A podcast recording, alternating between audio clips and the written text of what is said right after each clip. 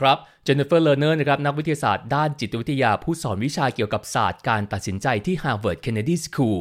กล่าวว่ามนุษย์เราต้องการทั้งทักษะและลักษณะนิสัยของการหยั่งรู้ความรู้สึกของผู้อื่น เพื่อที่จะสามารถอยู่ร่วมกันได้ในสังคม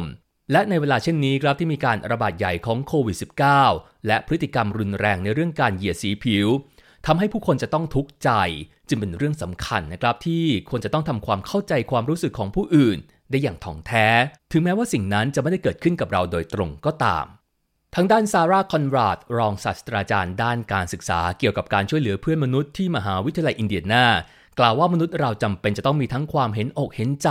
และความรู้สึกร่วมกับผู้อื่น เพราะคุณสมบัติดังกล่าว จะเป็นสิ่งที่ช่วยกระตุ้นให้เราทำอะไรสักอย่าง ในเวลาที่เห็นคนอื่นกำลังมีความทุกข์ อย่างไรก็ตามครับมีคำสองคำซึ่งมีความหมายใกล้เคียงกันเกี่ยวกับเรื่องนี้ คือคำว่า empathy และ sympathy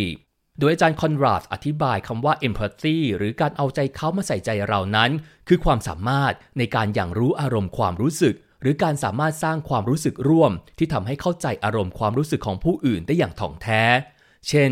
การรับรู้เมื่อลูกของคุณมีความกลัว และต้องการกำลังใจ หรือรู้สึกตื่นเต้นและดีใจ เช่นเดียวกับเพื่อนที่บอกข่าวว่าเขากำลังจะแต่งงาน ในขณะที่ sympathy ครับคือความรู้สึกเห็นอกเห็นใจหรือสงสารผู้อื่น ที่กำลังเจ็บปวดหรือมีทุกข์อย่างไรก็ตามความผิดพลาดที่มักจะเห็นทั่ว ๆ ไปก็คือ การที่คนเรามักจะรู้สึกสงสารก่อนที่จะทำความเข้าใจอย่างรู้ ความรู้สึกของบุคคลนั้นได้อย่างถ่องแท้ การที่จะเข้าใจความรู้สึกของผู้อื่น หรือว่า empathy นั้นอาจจะเริ่มจากความพยายามสังเกตดูสัญญาณอาการต่าง ไม่ว่าจะเป็นการแสดงออกทางสีหน้า น้ำเสียง ท่าทางคำพูดหรือว่าอื่นๆ จากนั้นครับจะต้องพยายามเชื่อมโยงสัญญาณที่ว่านี้ กับสิ่งที่คุณทราบเกี่ยวกับบุคคลนั้น รวมทั้งสถานการณ์ต่างๆ ที่เกิดขึ้น เพื่อที่จะเข้าใจความรู้สึกได้อย่างถ่องแท้ ข่าวค่อนข้างดีก็คือการศึกษาชี้นะครับว่าความสามารถอย่างรู้อารมณ์ และการมีความรู้สึกร่วมกับผู้อื่นนั้น เป็นได้ทั้งทักษะและมาจากลักษณะนิสัยของคนเรา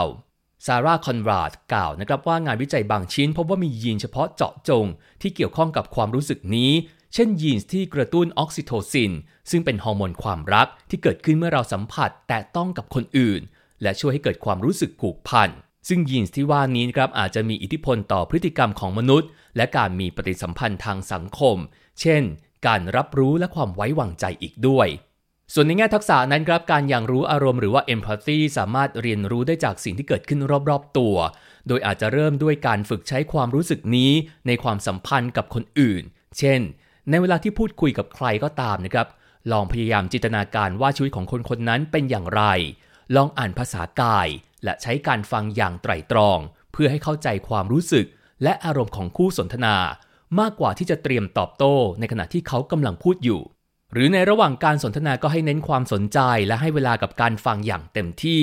จากนั้นก็ทำทุกอย่างที่สามารถทำได้ เพื่อให้คู่สนทนารู้สึกว่าตนเป็นที่เข้าใจอย่างแท้จริง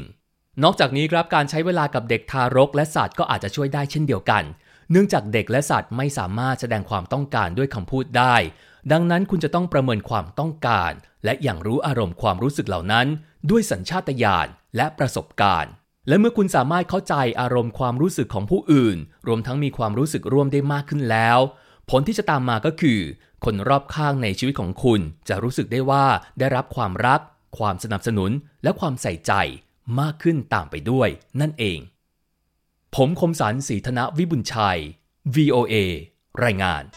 What is empathy? It's the ability to understand and share the feelings of another being you see. Empathy, it is a key element of emotional intelligence in you.